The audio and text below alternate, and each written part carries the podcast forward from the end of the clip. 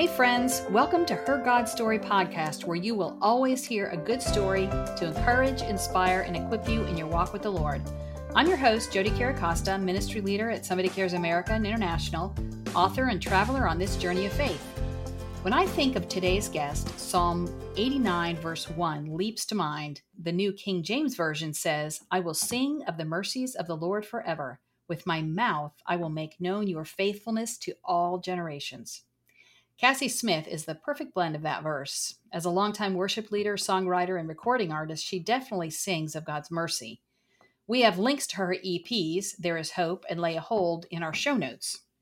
As an ordained minister and discipler, she shares God's faithfulness to younger as well as more seasoned generations. In 2009, Cassy founded Vision Academy at the church where she was serving, and the program trained believers to be leaders wherever God places them. She also co founded the Houston Worship Community. Cassy served with Somebody Cares America for several years, helping with disaster response efforts, supporting our chapters around the country, and helping produce our other podcast, A Word in Season with Doug Stringer and Friends. And uh, she also uh, shared a few messages on that. So you should check her out on that podcast as well. Uh, then God called her to Freedom Church as a worship director, but her favorite role has been surrogate mom for her niece and her nephew. Welcome, Cassy. Hey, Jodie. It's so good to be here today with you. And uh, thank you for having me. Cassy, the first thing I heard about you before we even got to know one another was that you were a girl who storms castles. That was such great imagery. I was thinking, I want to meet this woman who says she storms castles. So, what was that all about? Yes, I, I've loved that phrase and have used it in my life over the last probably 12, 15 years now. Um, it came about at a time when I was just reflecting on my life as a woman, as a leader. I would have been in ministry about a decade at that point, youth pastoring and, and worship leading, uh, really co pastoring alongside my parents. We didn't necessarily call it that, but that's what I was doing. And I was a single woman, and I'd read a book at that time called Captivating by John and Stasi Eldredge. Mm-hmm. Um, I was a young leader, single, the subtitle of that book is unveiling the mystery of a woman's soul and that really captivated me as, yeah. as the title of the book does um, it stated that a woman wants to be an irreplaceable role in a great adventure meaning she yeah. doesn't just want to be the damsel in distress she wants to be part of the adventure along she doesn't want to be the adventure you know the, the man capturing the woman's heart and rescuing her but she wants to be part of it and play uh, you know, a role alongside that. And I, I've seen how God has used the woman and the role of a woman, um, you know, as an intricate part of building the church and building the kingdom of God. And now in 2022, we see tons of films that has the girl and the woman as the heroine, as the hero of the story. She's wielding the sword, she's saving others. Um, but for, for so long, we didn't see that. And then at the time that God had really dropped that phrase girls who storm castles in my heart you didn't see that um, on the screen or in the books and so it just really it captured me in the season of thinking i was needing to wait on something but i didn't feel like i needed rescuing. I had a savior who had rescued me. I have a wonderful family so i didn't feel lost or feel like i was missing anything and so yeah. i'm thinking why am i waiting? What am i waiting for? What does that mean to wait? Um, and i just I, I realized I wasn't a damsel in a tower under lock and key, and that I had a job to do, and I was already doing that within my family role.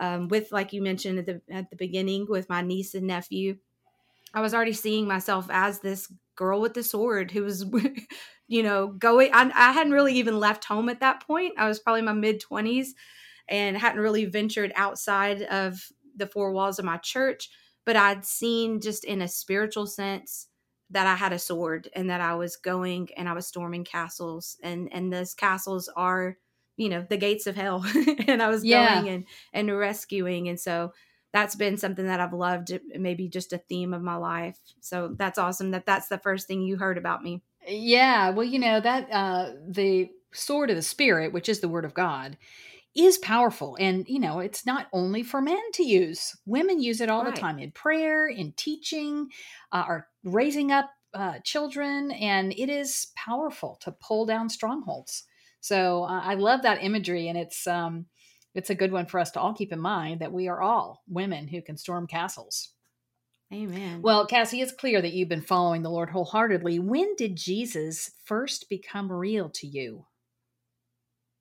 Yes, I would uh would go right back. You know, when we talk about go back to that first love, I'd go right back to a 5-year-old little girl standing mm. in an altar in church. I don't remember what compelled me to move from my seat into that altar area.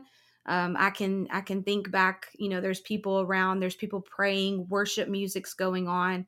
Uh, my grandmother and my parents would have been on the platform leading worship at that time but I can't remember what part of service it was at. I don't remember if a message was preached. I just remember being so consumed and overwhelmed with the love of God. I didn't have all the the verbiage and being able to really articulate what I was feeling or what I was experiencing, but I could I knew what love was from mm. my father, from my grandfather, from my parents. I knew what that was, and so I had no trouble knowing that what I was feeling was the love of God. And um, did and you ever doubt it growing up? I mean, you know, you you accepted Jesus when you were five. I mean, yeah. As you started learning, did it seem strange to you, or just seem this is right? I think because that encounter was so real and mm-hmm. it wasn't um, pr- uh, prodded by any adults in my life in that moment. It literally just happened on its mm. own with work of the God Holy just Spirit meeting me. In now, people created that atmosphere. We were in a church service, there was worship going on, there was a setting, you know, that invited the presence of God to come in. But I think because it was such a real moment mm-hmm. of me personally experiencing, I, I could feel it, I could sense it. I had some you know from sunday school and children's church i had some knowledge of jesus died for me so i had heard those stories even at five years old um, so I think because of that, and then that relationship progressed. I was baptized in water at 12. I remember experiencing the the gifts of the Holy Spirit at nine years old because those happened so young and they were so real. And adults were around, adults helped cultivate, but nobody said this is what you have to do. Yeah. And there was no no hanging me over the pits of hell. I was just a little kid. Um, yeah. But it was just the, uh, Doug talks about and We talk about and somebody cares a lot. The, just the presence of God and, and build, you know, how setting a table for God to come and meet people. And, um, so I had that real encounter. So I do not remember Jodie. I'm 40 years old this year, and I do not remember one time that I ever doubted the reality of God, of Jesus, and of the Holy Spirit, of just I've never questioned whether or not he's real. Amen. Well, your father and your grandfather, and was it even your great grandfather, were all pastors. Yes. So you grew yes. up in and around the church. I mean, you know, you were part of that family, of church family, as your family was kind of all one. Um, yes. So, what did you want to be when you grew up? Did you want to be a pastor? What was the dream or vision you Absolutely. had for your life? Absolutely not. I call I, I teased about it in my teen years about it being the family business, even though it definitely wasn't set up like a business. Um, but just the stage scared me, microphones scared me. I remember one time I was in in junior high, and my grandfather wanted us to read the Christmas story um, in Luke two, and it was five of the grandkids. They had seven, but five of us were there and he wanted us to share portions of the story and he he knew uh it's me and one of my cousins natalie are very shy kids so he knew he was going to have to do a lot of probably he probably bribed us with some treats i don't know but he really worked with us and i did it but i just remember even now that i'm talking about it i feel that like oh because i just remember the absolute terror of the moment um, and if we had a really broke down and cried, he wouldn't have made us do it. But no, to answer your question, I did not dream of following in their footsteps. Although I knew by 14 that that was what God was calling me to do um, mm-hmm. and to enter into full time ministry in the area of church ministry. Um, but I didn't. I didn't dream of that. The the long term kind of running dream that I've always had I probably wanted to be a vet when I was in kindergarten. That's kind yeah, of your yeah. classic kindergarten five year old. Um, I wanted to be a teacher at one point. I thought about that. I was a teacher's aide in, in my senior year of high school, and I enjoyed that. But the one that just stayed with me my entire life, as far back as I can remember, was just the dreams of being a mother mm. and wanting to have and raise babies and uh, just dreamed of that dreamed of of what that would look like and and watching my grandmothers and my mom and even my sister um, you know carrying babies and that just that's always been a dream yeah that stayed i know me. growing up i i was the one who wanted a big family and my older sister she wanted to be a businesswoman and um, you know didn't didn't want to have to give up that of course the lord changed all of that when we grew up and i ended up you know serving in ministry for many many years right. as a single woman and um, I, I, eventually married and god gave me a family an immediate family of six children yeah. uh, which is a whole nother story which we won't go there right now but you know i know i mean you know god yeah god uh, tends to not not deny us our desires but fill, fulfill them in other ways that are better than we could have imagined because yes they're bigger than we could have imagined mm-hmm. I, just a happy note onto that and you saying it's even bigger than what we could even imagine. Um, there was one year i was doing something called vision academy and in our church and um, had been in ministry 50, probably 15 years at that point.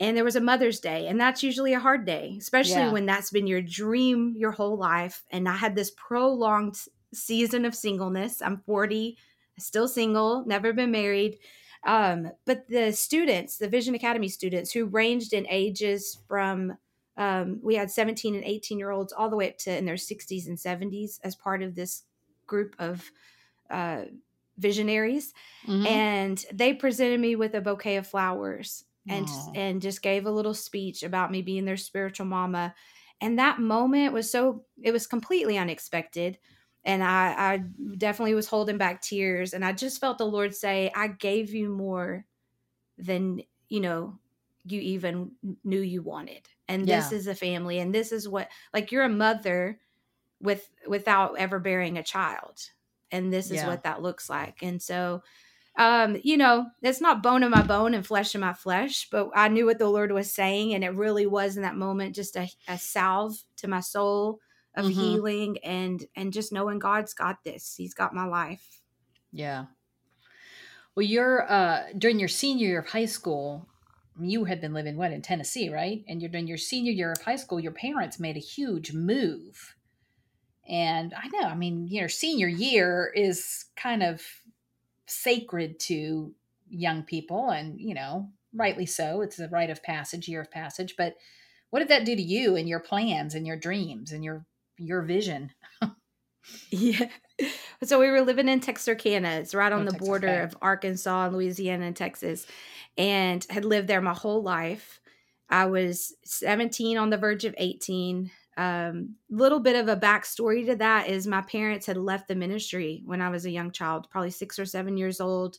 They weren't walking with the Lord all during, mm. you know, my adolescence and into my high school years, and just ha- had an encounter with God, an overnight transformation. I think I was probably a junior in high school at that time, and they got back into full time ministry. And wow. during that during that time frame, I was probably 15, 14 I'd gotten into a really a relationship that went real serious. You know how you know how teenage yeah. puppy love can be. It, it, turns real serious real fast. Yes. And so I just I had all of the notions that this was it for me and I'd be married before I got out of high school, which is so great, you know, typical teenage years. And so um my parents' overnight transformation led to them uh taking a position at a church across town. Okay. And so this is a year before the big move. They had just moved us across town and I was utterly devastated. They mm. were moving me from my home church. My grandparents were pastoring there. Um, my boyfriend attended that church. And here we had, you know, I had the the right to say when I went to church and when I didn't go to church because my parents weren't in. Yeah. And so it was really an independent thing that I got up and went to church or that I attended youth on Wednesday nights. And so here now they're saying, we're back in, we're going to serve God as a family, and we're taking this position, and we all want to go to church together. And they were gracious about it, but you know, being a parent to teenagers, you can be as eloquent as possible, and kids are going to flip out. And so that's that's all leading up to this big move and and moving 5 hours south to Houston and that was during my senior year. I had 6 months left of school. Um I don't know Jodie if I was really concerned with my friends or walking with my class. I don't know that that was really my big hangup. It was this boyfriend I'd had all Oh. through high school. Yeah. This idea we're going to get married, very serious, weren't weren't keeping it holy. None of the, you know, it was it was a mess. And so I'd worked out this deal. My dad said, "Okay, we'll let you stay with your grandparents, finish high school, but you're going to give us that 6 months back." And so I had absolutely no intention of moving to Houston or Baytown is where we landed ever. Yeah. But as most teenagers do, I talked out of both sides of my cheek and I'm like, okay, I'll do that. But I fully intended to, I was, I'd, I'd find a way to be married uh, right out of, you know, right after graduation, whatever I had to do. I was uh, not, you didn't get I mean, married, adamant. obviously. I did not get married, obviously. So what happened? took so kicking and screaming a little bit. Um, I came to Baytown. My parents really, uh, you know, I'm that personality that when I give my word, even if I'm half-hearted in it, if you hold me to that and you don't let me off, and you're like, Cassy, you you said this, Mm, and that's what my dad did. He had a, a conversation with me. It was a couple of weeks after graduation. He calls and he's like, "Hey, why aren't you here yet? you know, we we left you after graduation. You're going to pack up your stuff, get in your car and head to Houston, and you're not here yet." And I said, "Well, I don't have any intention of coming." And that didn't go well. That long story short, that didn't go well. But he held me to my word and he kept putting that before me. Cassy, you promised. You said you give us back the six months. And six months to the day, Jodie, I was ornery.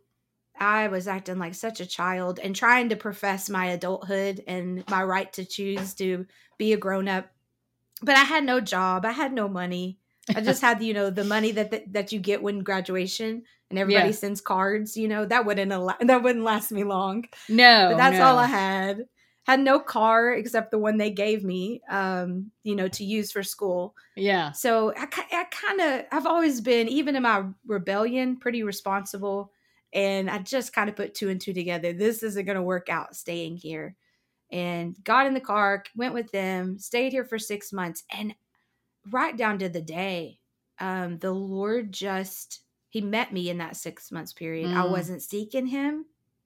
I didn't really think I needed to change anything. I thought I was a good person. Like I said, I was even rebelling responsibly. I wasn't, you know, messing up my life or anything like that. I'm doing kind of the normal things to the progression of life. But God, like we talked about, had bigger and better plans. And uh, Yeah. right down to that six month period, long story short, still to this day, I'm in Baytown. I never left. And um, God just transformed my life. Yeah. So, you know, a lot of times people who receive Jesus, I know I did when I was young, um, when they get into their uh, young adult years, they kind of have an aha moment with God, another revelation of who God is. And I think it's because our brains, this is what Pastor Robert Morris says uh, from Gateway Church, you know, our Mhm. brains get to a place where we have a deeper and and and more complete understanding and that uh, revelation of god becomes not real, but almost real again. Did you have Mhm. something like that happen to you? Absolutely. And I, I I can't tell you the date or the time, but I would say it would be in, in between that. Once I made that decision, I wasn't leaving Baytown and really began to kind of reevaluate where I was with God. I knew that that like we talked about a little bit earlier, that experience I had when I was younger created this tether to the to the anchor that is Jesus Christ. He's the hope of my salvation. And even though I had a lot of slack in that tether, I could feel I could feel when he would pull it and kind of pull me back in. And um, during that six month time, that's what he was really doing. He was tightening up that slack. So I would have been 18 at this time Mhm. and really over that course of those two uh, the next two years 18 to 20 i just feel like he he took all that slack and and just drew me so close to him and i he became real in a whole nother way um where it was much more Um, like I think the difference of uh, as a parent to a young child, you were, you were talking about your grandbaby earlier, yeah. just learning to walk, you know. Um, and so that hovering that we do, we jump out of our seats when they start moving across the room and we're kind of wa- watching them and making sure they don't fall and hurt themselves. And that we don't do that to a teenager. We don't do that to a young adult.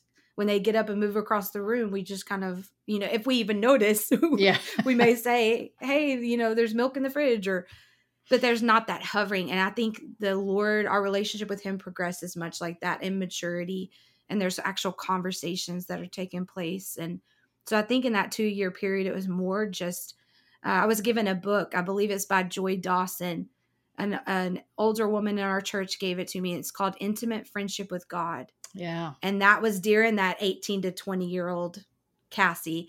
Uh, I read that book and it just awakened that intimate friendship with God um, that I didn't have as a five year old or a 12 year old or even a 16 year old began to really develop that. And I would say over the last 20 years of my life, I've watched that deepen. So you stayed in Baytown and mm-hmm. um, mm-hmm. obviously didn't get married to your high school sweetheart. I did um, not. He's doing well, has a beautiful family. yeah. but you know by the time you reach your mid 20s you still weren't married and i mean i know i i got there too and i was struggling with the lord about it you know throwing right. my temper tantrums i think that's so why often. that's why i've always just really um, loved our friendship and loved our mm. our chats jodie is because i've been able to glean a lot of wisdom um, because you've you've gone before me not very much farther before me. You're not. You're thank you. Thank you're you. young as well. You're young as well. But even just a few years down the line is is something to glean from, and so I appreciate that you've always been really honest and open with your story. Yeah, but you know, disappointment when we're when we're disappointed in life about something that we thought we thought was from God. I mean, obviously, marriage and family are from the Lord. He created them in the first place. Right. And right. so when we think, and, and whether it's about that or something else, when we have a deep disappointment in our life, it can really drive us away from the Lord if we let it. Um, but you didn't let it do that because you had a revelation from the Lord about that. What what was that? Yeah. I think it's a wonderful revelation.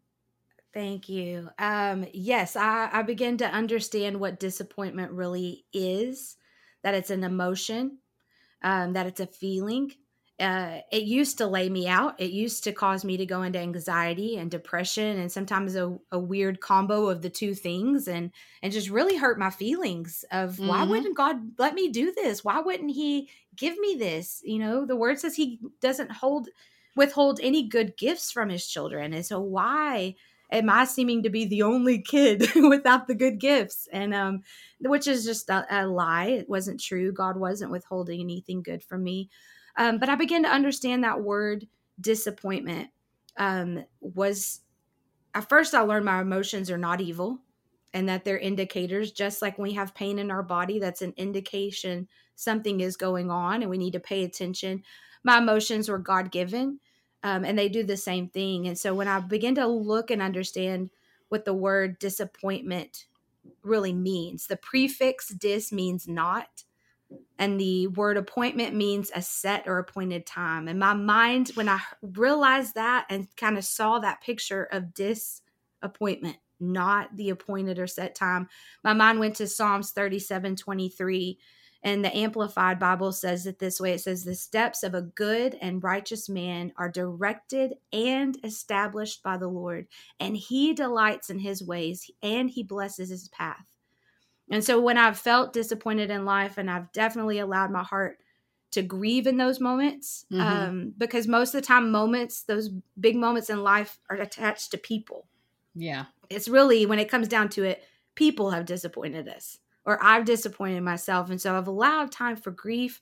Um, you know, when a relationship comes to an end, or as pastoring people and they leave your church, um, you lose touch with a friend, maybe it's a job loss promotion you didn't get. People disappoint people. And I've chosen to lean on and choose to trust the sovereignty of God in those moments, that He has appointed my steps. He is establishing, making firm every place that my foot will land. And um, I have to get up and keep running the race. If I give into disappointment and I'm only at mile 10 and I stall out and I just sit there for 20 years, then I miss what God has at mile marker 15 and mile 20. And maybe that promise is at 25 and I'm still sitting back here at 10, disappointed. And so I've watched disappointment rob the years off of people. Yeah. And so I've chosen not to allow that to happen in my own life. Amen. Well, once you abandon your plan for God's plan, I mean, not saying it would never happen, but saying, all right, I'm not going to set my expectation. And once you abandon that to God, He started revealing things to you about yourself that you didn't even realize. I, I like to say that God knows me better than I know myself. Yes. And if I trust him and follow him, I'm going to find joy and fulfillment in ways I could never have expected. And it has been true in my life over and Absolutely. over and over again. So, what are some of those surprising things that he showed you about yourself? I was a really shy and timid kid. And through the course of my life, I would say over the last 20 years, nobody who has known me in this season believes that about me and they always kind of roll their eyes and I have to get my phone out and call my mom and like mom tell them how scared and how timid and how shy I used to be. Um and my mom my mama says it she'll sign her cards to my girl who storms castles because that means so much more. My, I get my personality from my mother and she knows what it's like to be timid and shy and afraid to talk to people but I've learned um the surprising thing that I have a voice and mm-hmm. that I, I have confidence in God. And so all the things that would cause me to shy away and to back away, um, I push through those because of the firm belief I have confidence in God and I have a voice. He gave me a voice. And so that's been the most surprising thing. Amen. And a voice I'm really in more not ways, that shy. no, and you, but he's given you a voice in more ways than one. He's given you a voice in worship and he's given you a voice yes. in teaching and yes. um and you know I, actually it would have been very difficult probably if you had been married young and started having children young um, yes. for god to bring those things out in you at this part of your life it may it may have I taken many many more years agree. i wholeheartedly agree um, and in and i see that in any relationship i've ever been in that um you know, I don't just take the back seat. I kind of wind up in the trunk somewhere, maybe hanging on for dear life on the hood. I don't know. I've just never when I entered those those seasons where I've been in relationships and it was, you know, maybe progressing or we were considering what the future could look like. I just always went side side. I never spoke up. Mm, yeah. uh, I there I think back on one time, Jodie, we went and had dinner, and you said, "What do you enjoy doing?" Yeah. What are your hobbies? You know, and I'd gotten so kind of tied up in fulfilling everybody else's dreams and helping everybody else that I kind of forgotten and lost myself in the process. And I couldn't even remember what I enjoyed.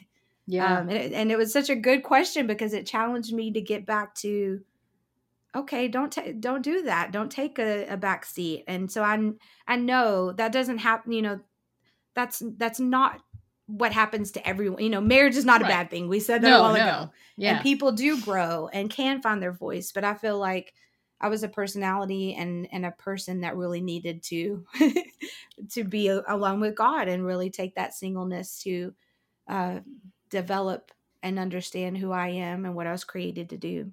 Yeah. So working in a church, you often hear, I'm sure you do, um, people wondering what God's plan is for their life.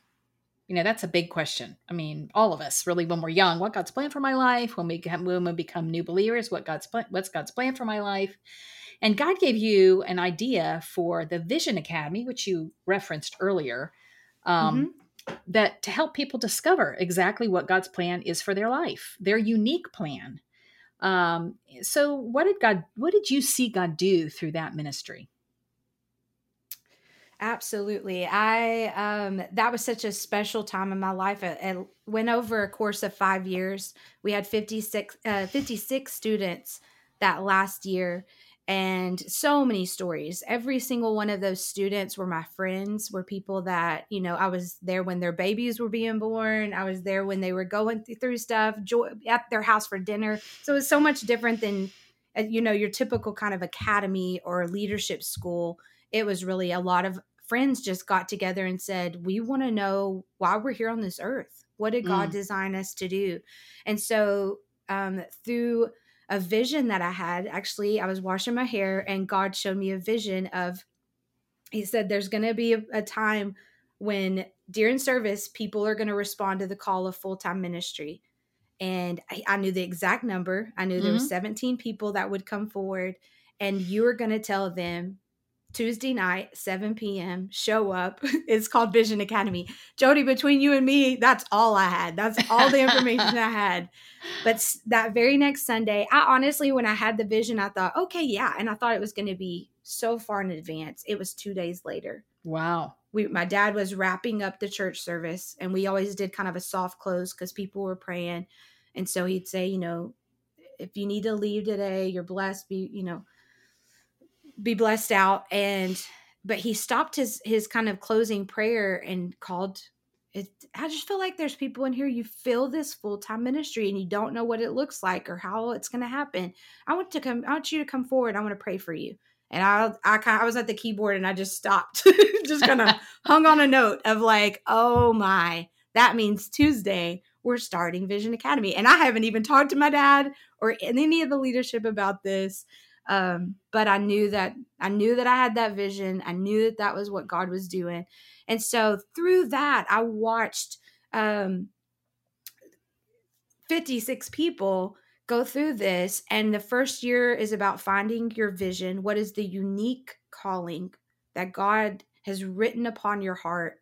What are what are you um, what are you passionate about? It just begin begin to uncover you know, so many people go to prayer lines and they want something prayed on them yeah. so that they have the boldness to go and preach. Or, and it's not that, Jodie. It's unlocking what's already what was written in those nine months as you were being woven together in your mother's womb. What was God writing? What was that story? What was He putting on the inside of you?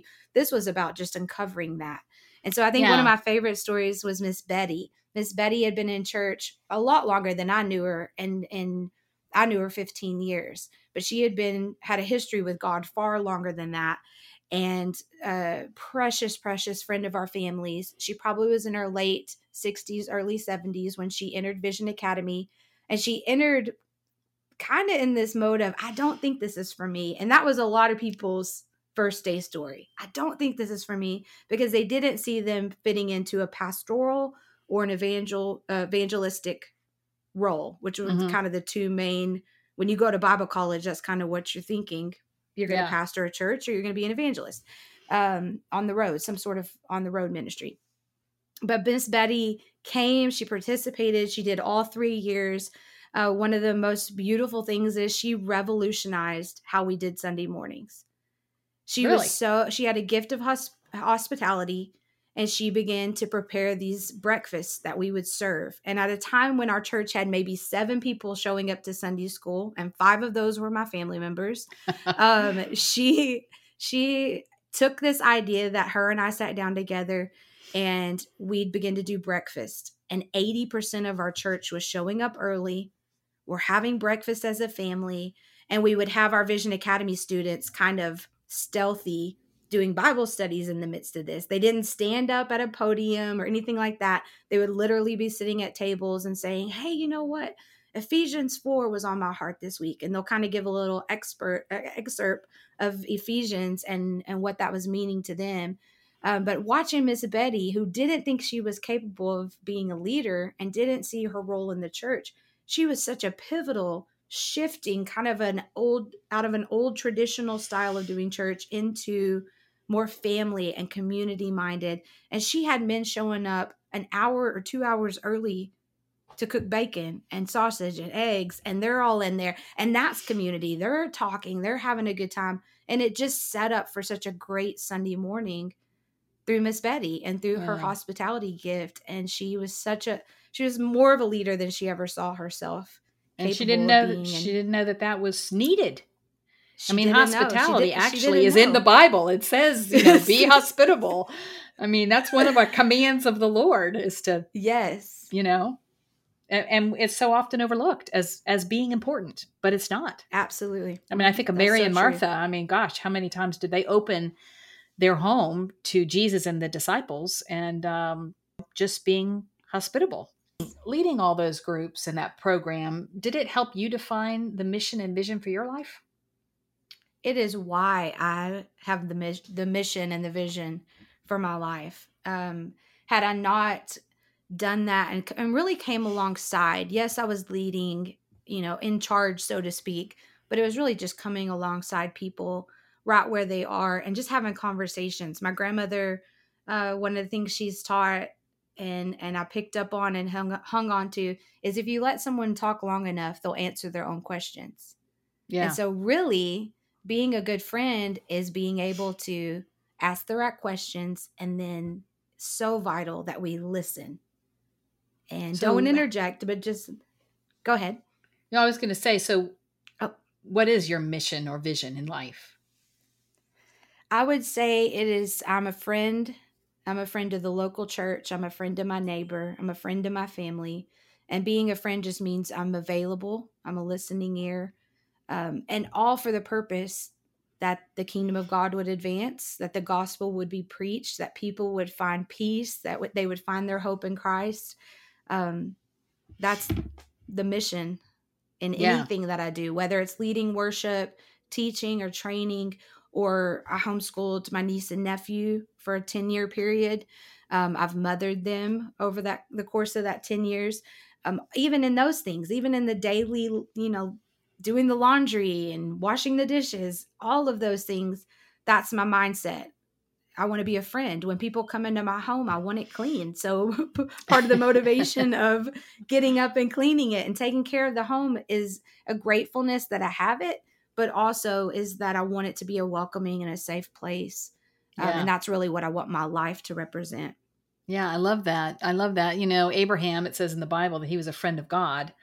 And, um, you know, I know you're a friend of God, but you're also inviting other people through your friendship to also be his friend, which is powerful in everything that you do. And, and it, it happens in different ways, you know, a lot of different mm-hmm. ways in a lot of different places. But when that's your underlying mission that God's given you, it, uh, yeah, it does give you a different perspective on all the little mundane things that you do in your day. Absolutely. And I think we can get so hung up on and I, I saw it in my own life. I'm human. Um, in my younger years, you get hung up on some dream being fulfilled mm. and some big picture, uh, whether it's a task oriented kind of thing or it's a relational thing. We get this picture in mind of, of kind of the destination we're going in, and we think if we don't get to that destination, we haven't arrived, we're not successful. Um, and sometimes when you put an actual, I'm a pastor or I'm a, a worship leader, if I if I'd pigeonholed myself into just those things, I would have missed out. If I just said I'm a singer songwriter and I'm not doing anything else because it doesn't fit into that bracket, look at I would have missed out on being a part of the Somebody Cares family through mm. disaster relief and through then that moved into um, you know, producing and helping record and do all the things behind the scenes of Doug's podcast. And I just would have missed out on so many things. And so that's why I really, it seems like such a broad thing to say I'm a friend, but it helps me to just be open and flexible and available to wherever God moves me and whatever task He puts me to do. Um, I can do that because I'm a friend and that fits into being a friend. Yeah, I love that. Um, as part of your being a friend, you eventually did start writing and recording music, uh, which was a huge step of faith because prior to that, you had really no musical training, right? That's um, correct. So, how and why did that all come about? Well, writing, I've always, I don't remember a time where I didn't um, keep some sort of journals or I always wrote stories even as a kid. Um, a lot of times those journal entries would kind of follow a, a poetic style.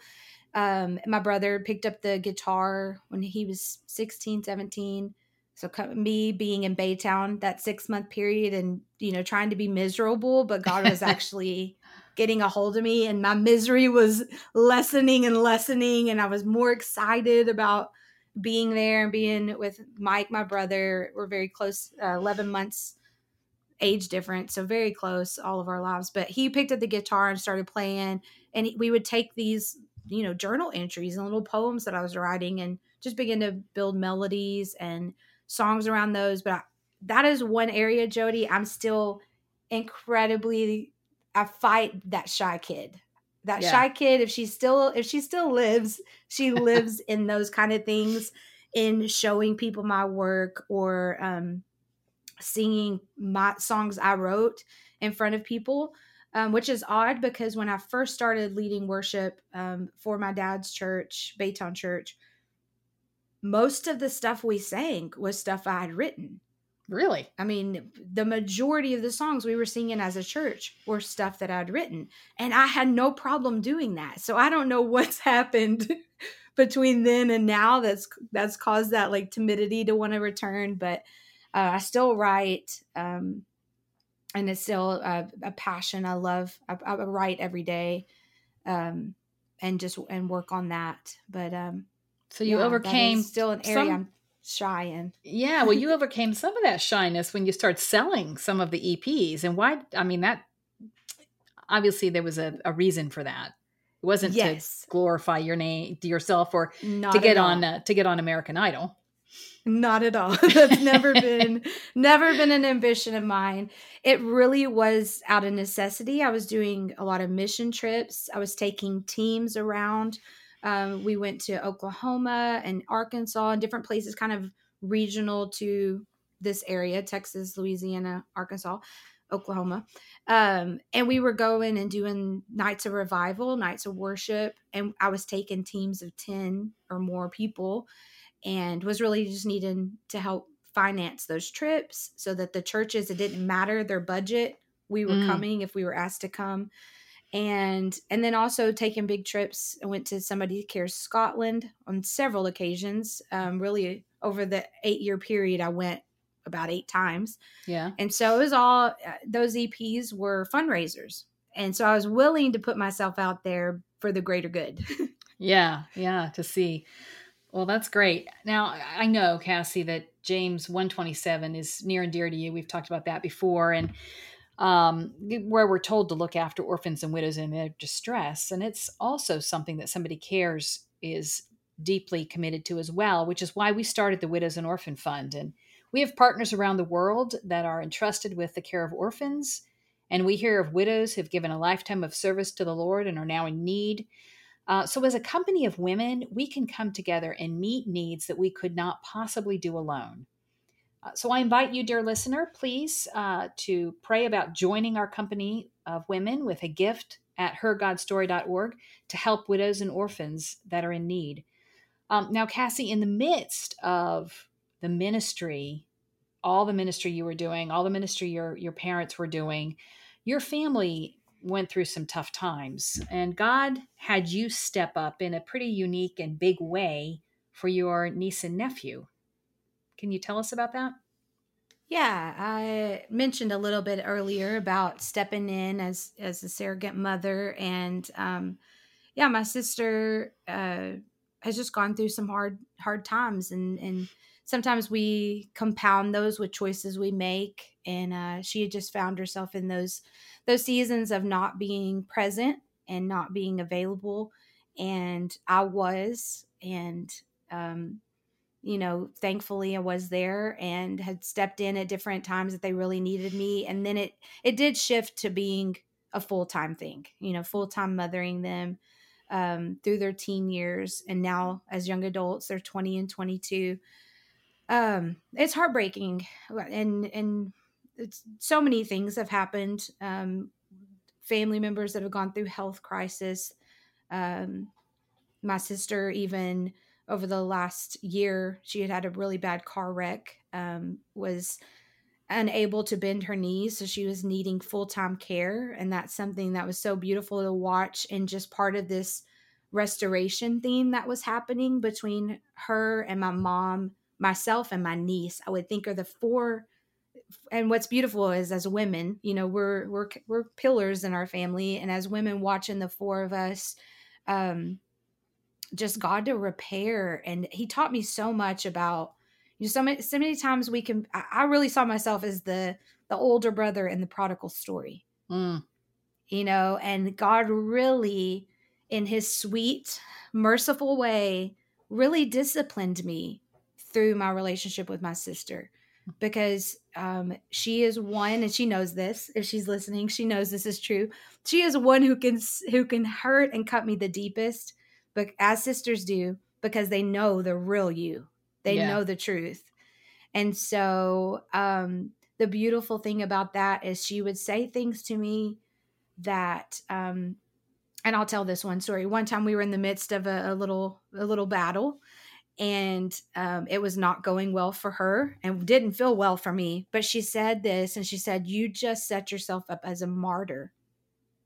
So so you open up a fight, and then you back away because you don't want to really get into it anymore, and then we're all left kind of in the the aftermath of this and instead of just finishing out the the conversation or the fight then everybody's protecting you because you're the one who has this picture perfect life talking about myself mm-hmm. and she's the one with the struggles going on. The truth is we all have our struggles. We all have our pain.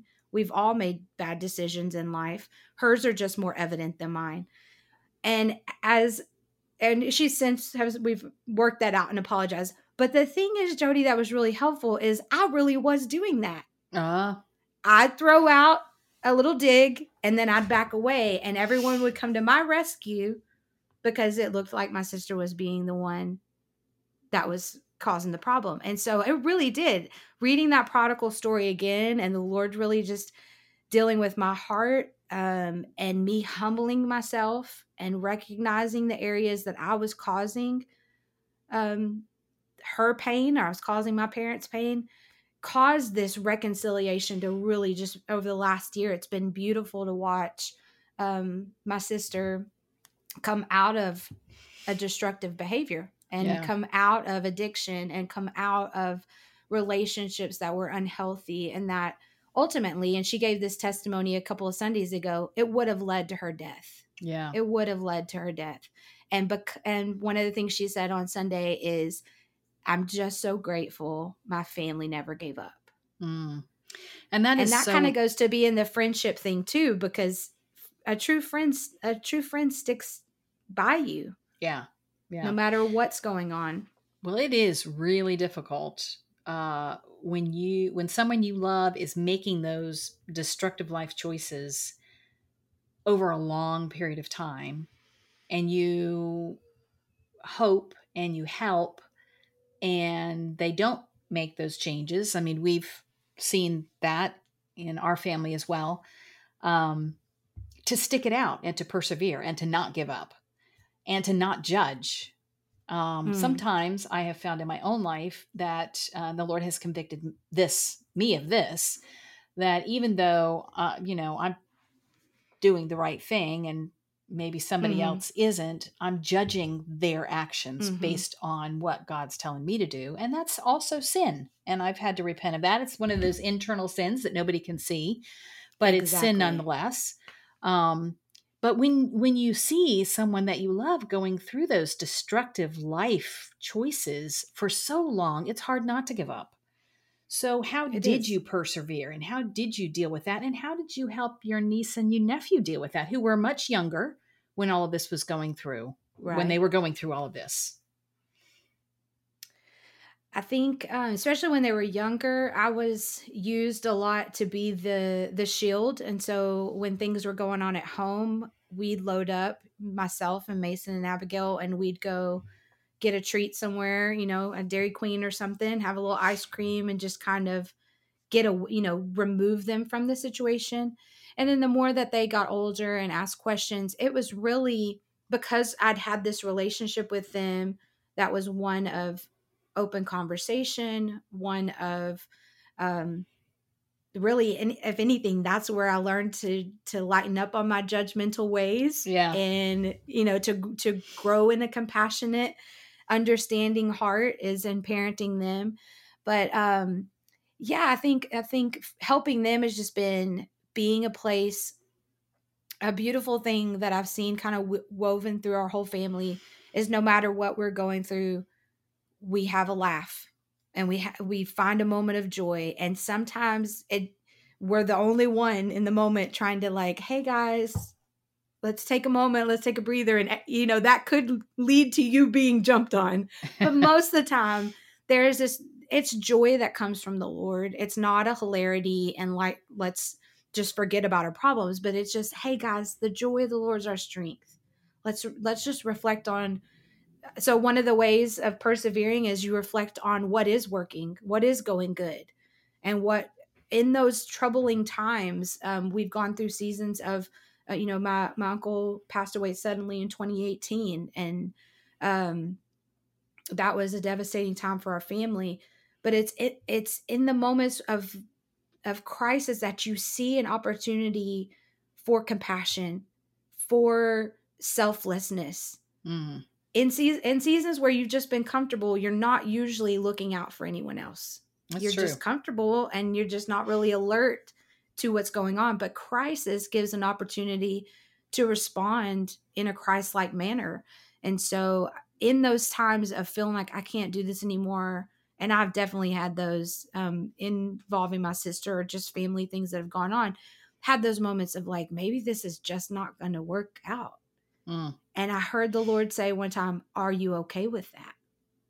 Yeah. Because what he was really doing in me is stopping me from trying to strategize and plan out her redemption or anybody else's redemption Yep. and really trust God is big enough to speak to her and and to love on her and to woo you know it says his kindness draws us to uh, repentance his kindness draws us to repentance and so it really taught me in those times of how to really let go Yeah. because I'm a little bit of a control freak.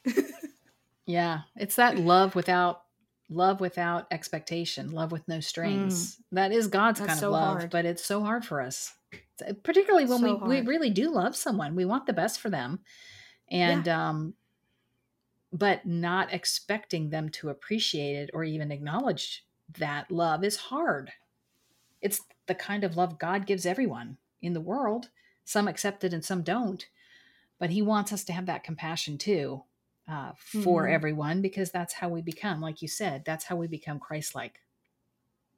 and I think for me, ref- you another way of just persevering in that is that I released her Mm, from being anything, doing anything, It's- and I really begin to focus on my relationship with the Lord. yeah. How am I responding in this moment? And is this really, like you said, is this really Christ's love? Is this really godly love? And and am I really displaying that? And if I wasn't, then I need to get alone with God and let Him work on me. So I really turned it back inward. You know, anger that leads us to sin is not godly, but righteous anger, instead of pointing the finger at everyone else and what they should be doing, righteous anger looks in and goes, What do I need to do? Yeah. God, what are the areas in my life that need to be pruned? what are the areas that need growth? And so letting God really come in and just tend the garden of my heart Yeah. helped me to persevere and have that second wind of, okay, I can do this, especially in the days when we're, you know, full on having to care after a wreck for Yeah. my sister. There, you need you need uh, the second wind and endurance, and that only comes when you really know who you are and what you're created to do and who you're created to be. Yeah. It's interesting that, you know, God kind of cleared your calendar a little bit before that happened, even to give you personal room to be able to respond in that way. You know, not not uh, everybody is able to do that because of other responsibilities, but God had Right. kind of cleared your schedule prior to give you that space to respond. Absolutely. Well, you came and worked for Somebody Cares for a while, which was a real, real departure from uh, being at the church and leading worship. And um, how do you see? I mean, that that you know, I mean, there's twists and turns in the road with God, but how did you see that kind of as part of your life and as your next step in what he was asking you to do?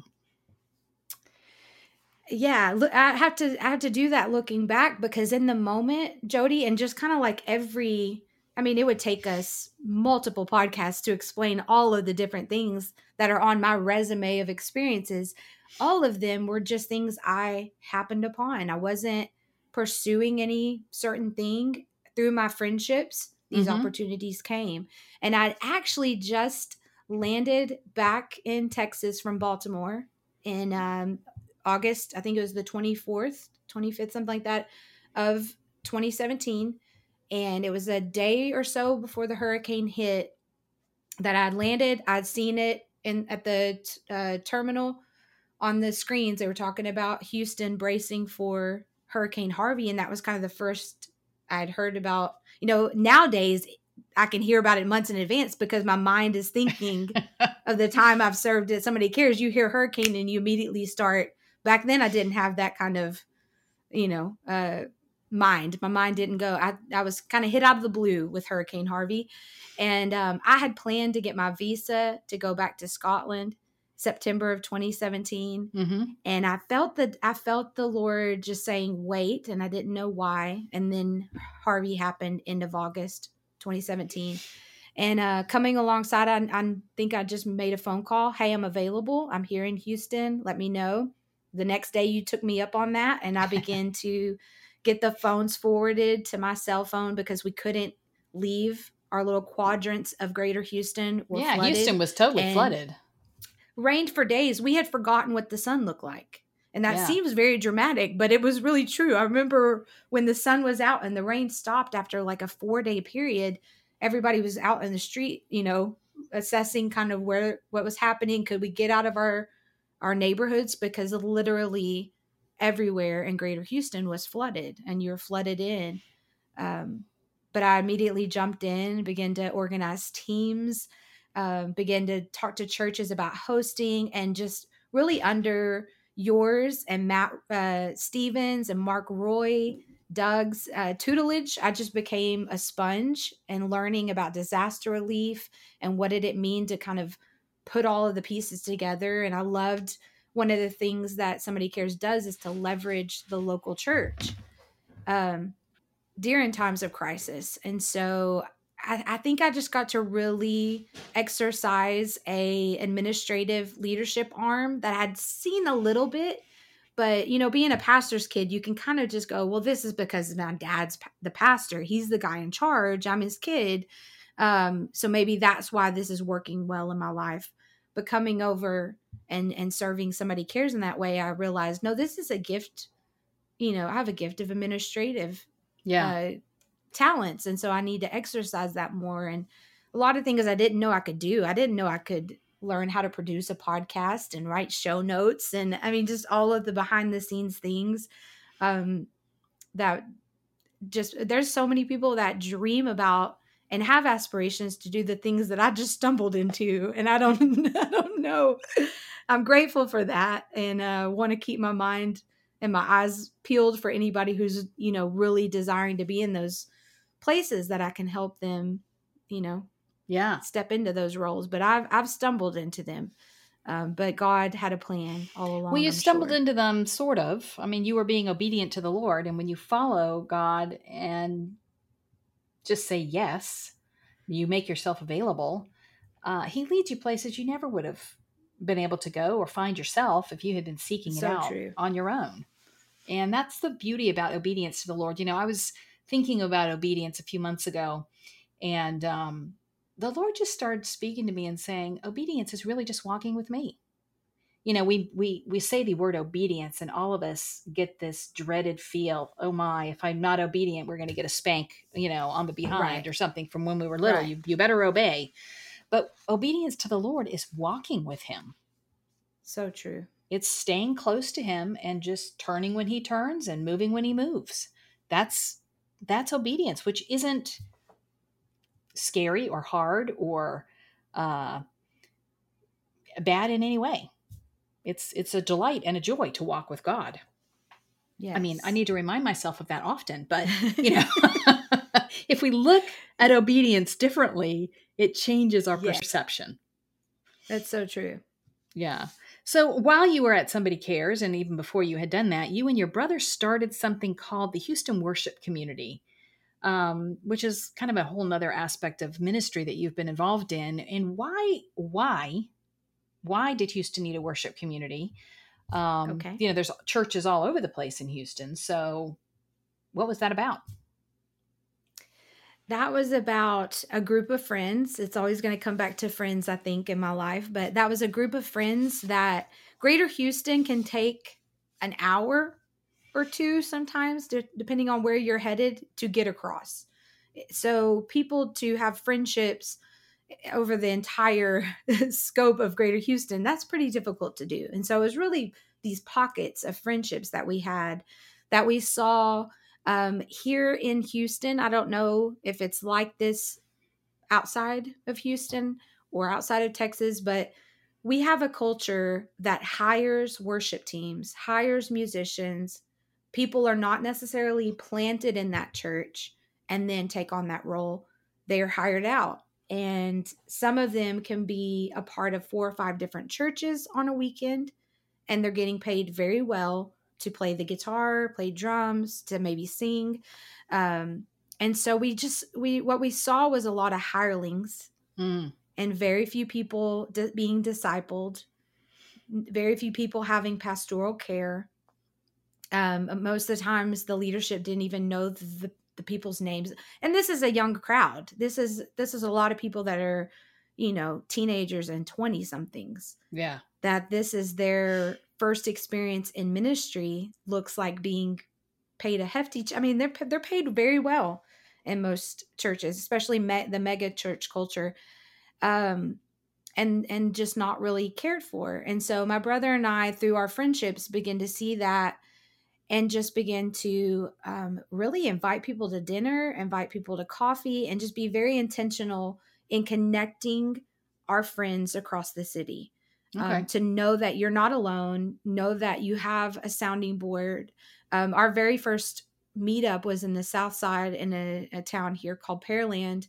And we were just kind of expressing our heart and, hey, you know, at times you're feeling burnt out and you don't know who to reach out to. And that seems really especially as a pastor's kid that seems really hard to comprehend you don't you couldn't reach out to your pastor or to your leadership but a lot of these guys that are hired on or girls that are hired on feel like if i reach out i'm reaching out to my boss my employer yeah. and if i tell them i'm struggling they're going to tell me to take a week or two or a month off they may or may not have me come back and this is my livelihood this is how for good or bad, this is how they make money. This is their career.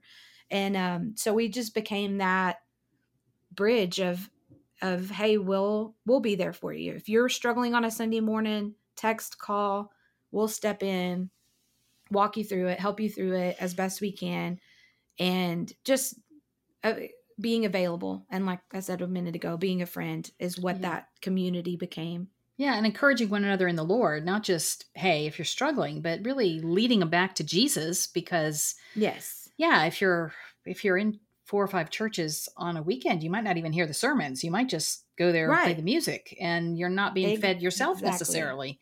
So that was uh, a really unique ministry that God had you in and kind of still has you in, although you said it's kind of morphed into regional groups now. Um, right. But such a a unique way to be a friend, leading people to friendship with God. Yes, that's yeah. a good way of putting it. So, those who've listened to a few episodes of this podcast know that one of my favorite verses right now is uh, Psalm 119, 68, that says, God is good and everything he does is good. So, how have you seen and experienced the goodness of God in your life? Just looking back over his fingerprints on your life, Give us a couple of examples of his goodness to you, Cassy. The family I was born into, um, you know, I know that that's not across the board how everybody's raised and brought up. And even the times that my parents were out of church, not serving God, they didn't feed us that bitterness. Mm. Um, we still maintained a love for God, a love for the church, and I mean they were they were not happy. They were angry at some things that had gone down, and um, they could have easily fed that to us, and we don't even know the whole story because they just never fed us that, and we always maintained a love for the church, and I see that as being just part of the goodness of God in in keeping um you know, everything I've gone through, I can't remember a time that an unbeliever or a worldly person hurt me, abused me, manipulated me. It's always been a church person, you know, a, a person who professes their faith in Christ. And yet I've always maintained a love for people in general and especially for the church. And I feel like that that's the goodness of God of just I just don't allow what other people do to affect how I view God or see God. And through that, he is able to show me his goodness even in the midst of all of that. And and so yeah, I've I've seen that in in the family I was born into. I've seen that in the opportunities I've been allowed to be a part of. Um, watching gatherings of people come together and pray and lift up the name of Jesus. I've seen that in health. You know, there's um most people don't know this, but I've um, had chronic pain, undiagnosed. They did every test known to man. Started in about 2010, 2011, and it's progressed, and some years are better than others. Um, but even in in that and struggling with health and yes there's definitely things we can do to help benefit eating healthy exercising getting enough sleep um, doing all those things and allowing our body to heal. But through even my own um, health struggles, I've watched just the goodness of God and that He's provided and taken care of me and um, has led me to, to rest when I need to rest and to get up and go when I need to get up and go. Um, yeah, I think that's kind of how I've seen His goodness played yeah. out in my life. And I love that, you know, God restored uh, a home to you. After Harvey, your all of your possessions were in storage and they were all flooded. Um, yes. And after serving so many during Harvey, well, mm-hmm. you you had lost everything yourself. Um, God restored and gave you a home. You know, as a single woman, you were able to buy yes. buy a house that actually others from your family have lived in in their transitions for periods of time. Yes. Yes, su- such a good. I had it written. Uh, I think I wrote this goal thing for my grandmother. She had it on her refrigerator. I was probably 21 at the time, and listed on there was a house. Mm-hmm. And as I was nearing, I think I was 30. This was two years ago, 38.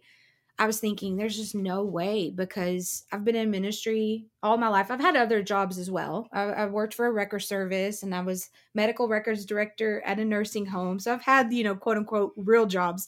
But most of my stuff, I've lived a missionary lifestyle. I've lived a ministry kid life and um, just didn't think that was ever going to be possible.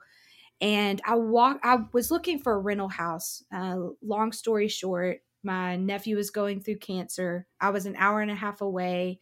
My family really needed me to be here, help my sister in law and my brother. And uh, just made sense for me to move and, and be back in Baytown. And this was in 2020, pandemic time is going on. I um, came looking for a rental place. And the realtor that was working with me said, DR Horton is offering this incredible deal would you like to just take a look at some of their new builds? And when I walked in here, Jodie, I just immediately knew. I mean, there's no walls, there's no flooring.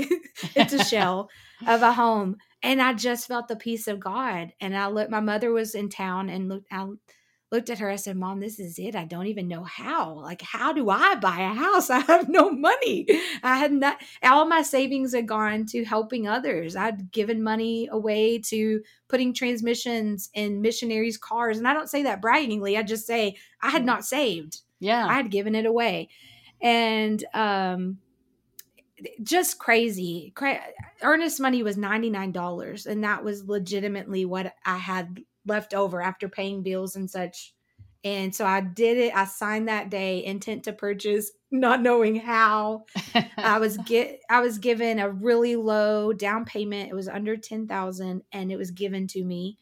Um, the interest rate on this home is 2.67%. My family's in eh, locked in for 30 years. My family's in real estate. They've never seen even in the 80s and in times of like, you know, things are going really great. They've never seen interest rates like that. And so it was from start to finish. Now there was times I thought I was going to lose all my hair and as you're doing the loan process, right? And like, what am I doing? Am I crazy? I, I think I said that many times to everybody working with me through it like, am I crazy? Is this really going to happen? And the loan officer working through me uh, for me, who we only spoke on the phone, const- he was more encouraging to me than I was to myself. He's like, it's going to be fine. We're working it out. And I just thought, just tell me because I want to get, I don't want to get my hopes up. Just tell me if it's not going to work. And so, literally, right into the day of I'm, you know, putting my key in the door, I'm thinking, I don't think this is real. And it took me even a while to like put stuff up on the walls and really set up in a home because I'm thinking this isn't real. And you you mentioned in Harvey, I think it was about 75% of our stuff was underwater. It was all in a storage unit. We were in between um, my family and I, my parents were sharing a storage unit. We were in between you know, living spaces and uh, it was all under the water and we didn't know because the we were far away from Baytown at the time of Harvey, so we didn't know for several weeks. So water goes up furniture, and and it just it was bad. It was bad when we opened the container. Um, but I had a church that we were serving during Harvey that had teamed up with a furniture store. And when I walked in, I thought I was just picking out a couple of end tables. They had given me a shopping spree. And so wow. almost 90% of what's in my home today came from that shopping spree where I had a couple of camo, you know, outdoor chairs and a little TV set up. My home looks like a home now, two years later, um, thanks to generous people that I met through disaster relief. Such the goodness of God that He repays those.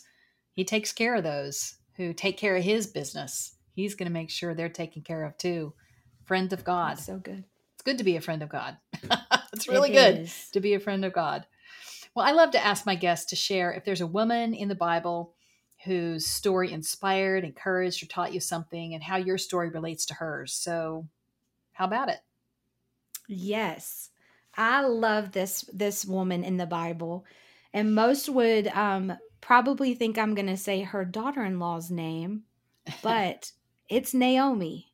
Naomi has always been um just a story i love reading her story and mm-hmm. through her eyes as i've read her story um, naomi's life illustrates the power of god to bring something good out of bitter circumstances being single and in the ministry even through my you know as recently as in my 30s you know the classic thing would be to give me a book about Ruth and and you know I'm in the prayer line and they're telling me God's going to send me my Boaz or any of those things. And that's beautiful. That's encouragement. I'm not saying don't do that. But as I studied her life as a young leader I kept seeing it from Naomi's perspective. Mm. and I was even teaching on the story of Ruth and in the middle of teaching God was talking and speaking to my heart saying this isn't Ruth's story Yes, her name's the title of the book, and she's a big part of the story. She ends up in the lineage of Jesus, but this, from start to finish, is Naomi's journey to redemption mm. from famine to tragedy, bitter grief, um, to God giving her a family through Ruth and through her grandson. And so it's just her story has been one that has just encouraged me and probably the most uh interesting part of it is when she returns and I won't I won't preach the whole lesson, but when she returns to Bethlehem, she returns during a season. She's returning saying, "Don't call me Naomi, which means pleasant. Call me Mara, for I'm bitter. The Lord has dealt a bitter blow," which we know it's not the Lord, it's our choices. She made the choice to leave in a time of famine, and her and her husband were going to go out and find their own way. But she comes back and she comes back in the beginning of the barley season. And the barley harvest is one that represents the overcomer because it's a hardy grain that can withstand the harsh winter. It's it represents those of us that refuse to doubt God, mm. refuse to do anything but trust God. I'm going to trust God and don't hold anything against God. And I think of the story when um, John the Baptist disciples go to him, uh, go to Jesus and say, "John's in prison. You know, are you the Messiah? Or are we waiting for someone else?"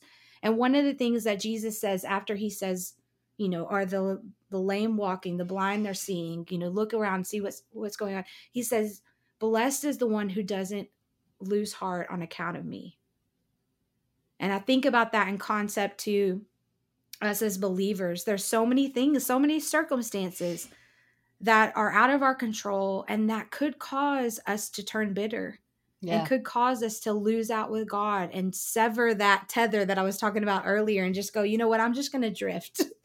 and if a rock takes me out, a rock takes me out, but have caused us not to. We've clung tighter to our salvation and clung tighter to the to the anchor that is Jesus. And that barley represents those kind of that crop that can withstand anything any yeah. storm. And and so God was saying as she's coming back to Bethlehem saying I'm bitter. I've had a hard life. God's saying no you're an overcomer. And so I think that that's why her story is spoken so high, you know much to me. There's so many beautiful women in the Bible but Naomi's one that I keep coming back to of everything can go on and can go wrong. Your decisions or just God's overall plan for your life can always can doesn't always feel good or yeah. look right. But if you'll hold tight and hold she held tight to her faith in God. Yeah. And and she's the one who showed Ruth what it meant to be a follower. He was for Ruth, he was the God of Naomi before he became her God. Yeah. And so she she held tight to her faith no matter what she was going through and so I see her a lot of myself in that story. Yeah, that's good. Well, Proverbs 17 17 says, A friend loves at all times, and a brother is born for a time of adversity. And when you lay down your life for your family, like Cassy did, or for a friend, um, God is able to work wonders in their lives and in yours. As you empty yourself for the sake of God's glory, nothing is impossible. When you make yourself a friend of God, He makes Himself a friend of you. Cassy, could you take a moment and just pray for everyone of our listeners? Father, we thank you today, God, that we have the privilege to gather together, even over a podcast. God, we reflect on your goodness. We reflect on your friendship to us before we ever chose you. You chose us, God, and we mm-hmm. thank you for that. We thank you for that. God, I pray that each of the listeners, the ladies, maybe gentlemen that have stumbled upon this podcast today, God, that they would know your goodness, that they would be able to reflect today back over their lives and see your hand and your mm-hmm. kindness that has led, that has guided them. Mm-hmm. God, and I thank you that they would see themselves as overcomers, that they would see themselves, um, God, even as leaders, like we talked about Miss Betty. Maybe not, they don't see themselves as leaders right at this moment, but through listening today, they begin to think, I could do that. I can be a leader. I can use the gifts that you've given me. And so, God, we pray over them that you would strengthen them, that you would encourage them, that you would send friends along their way mm-hmm. God, that would uh, just come alongside them. And God, we thank you just for um, just for this platform, God, for people to hear our God stories, to hear and know that you are good. And we just uh, we lift you up. We lift up the name of Jesus today. We thank you for each of these listeners, and we bless them in Jesus' name. Amen. Amen. Well, thank you for tuning in. Links to Cassy's music, as well as the scriptures and other helpful information, is in our show notes at hergodstory.org. There you can also sign up for periodic emails and get a free devotional download on Women of the Bible. Uh, we'd love for you to share Cassy's story with friends, so please do that. And be sure to follow the podcast on whatever your favorite streaming service is so you don't miss an episode. And now, dear friends, I leave you with the prayer of blessing from 3 uh, John 1, verse 2. I pray that you may prosper in all things and be in health just as your soul prospers. Her God Story is a ministry of Somebody Cares America and International. To find out more about or support the ministry, go to somebodycares.org.